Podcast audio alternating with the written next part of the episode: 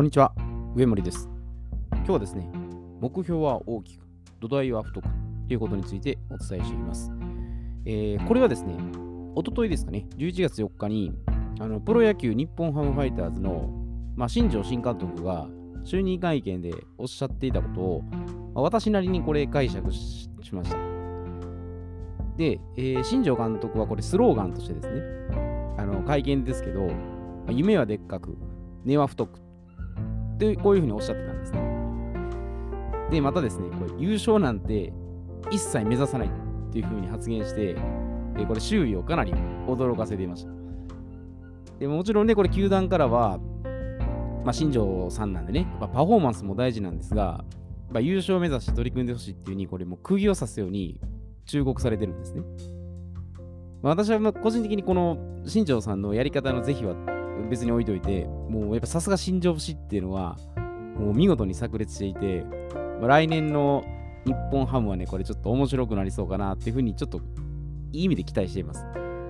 で、これ従来の、まあ、企業経営者であれば、まあ、日本一とかね、業界ナンバーワンとか、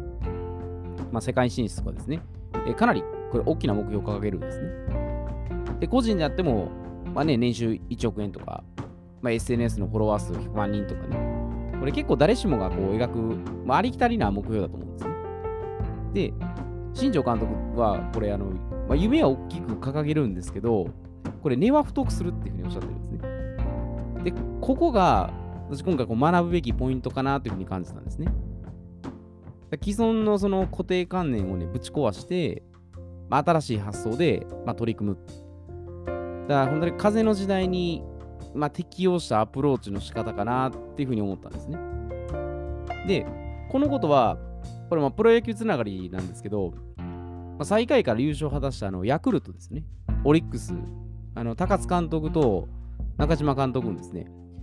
このお二人も、まあ、同じような着眼点で見てると思うんですね。もちろんこれ優勝はこれ目指してるんですが、最終的に成し遂げられたらいいぐらいのスタンスなんです。選手には、まあ、自分たちは絶対優勝できるぞっていうふうにこう自己暗示させておいて、その後ね、こう優勝に対しての執着心を手放してるんですね。まあ、要は目標達成までの小さな工程ですよね。これを着実にこなしていくことに切り替えてるんですね。で、私もこれ、剣道の試合であの優勝できてた時を振り返ると、こうがめつい欲望とかね、あの変な執念がなくて、まあ、目の前の一試合一試合を全部自分の持ってるものを出し切るっていう、まあ本当自然体ですよね。変な欲がなかったんですよね。だからこれ優勝するための、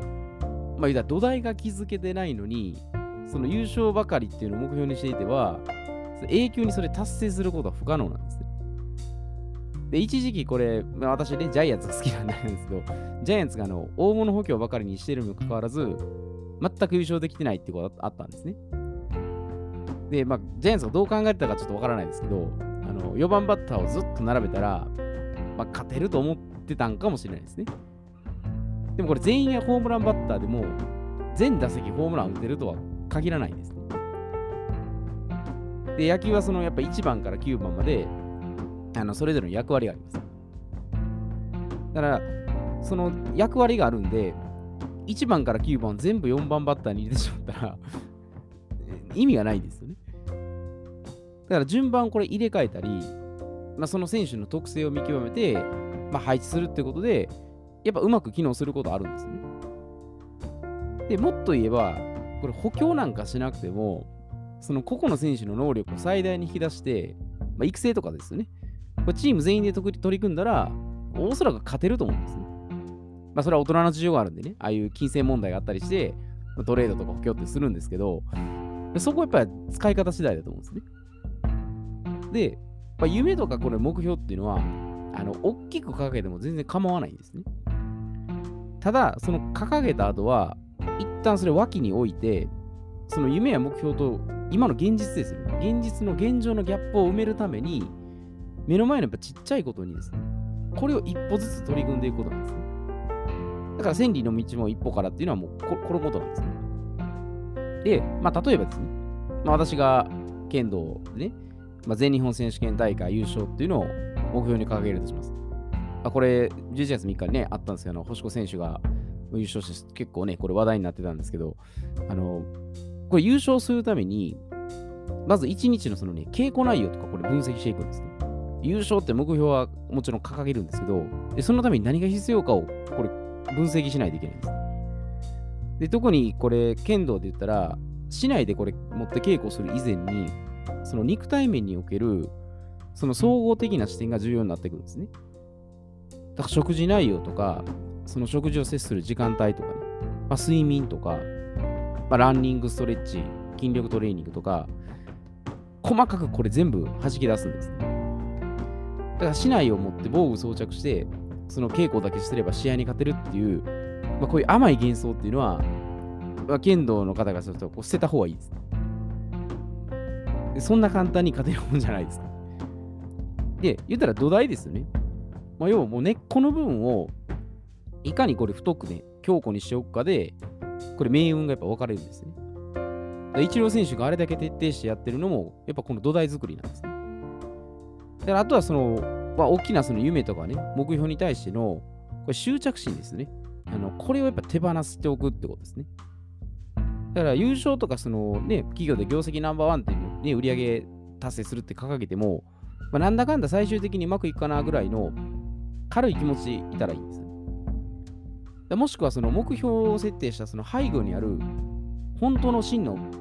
目的ですよね。これをやっぱ思い出すことで、途中で離,、ね、離脱したり挫折したりせずに継続するってことができるんですね。だから、まあ、まとめると、まあ、夢や目標っていうのは、その大きく設定してもいいんですけど、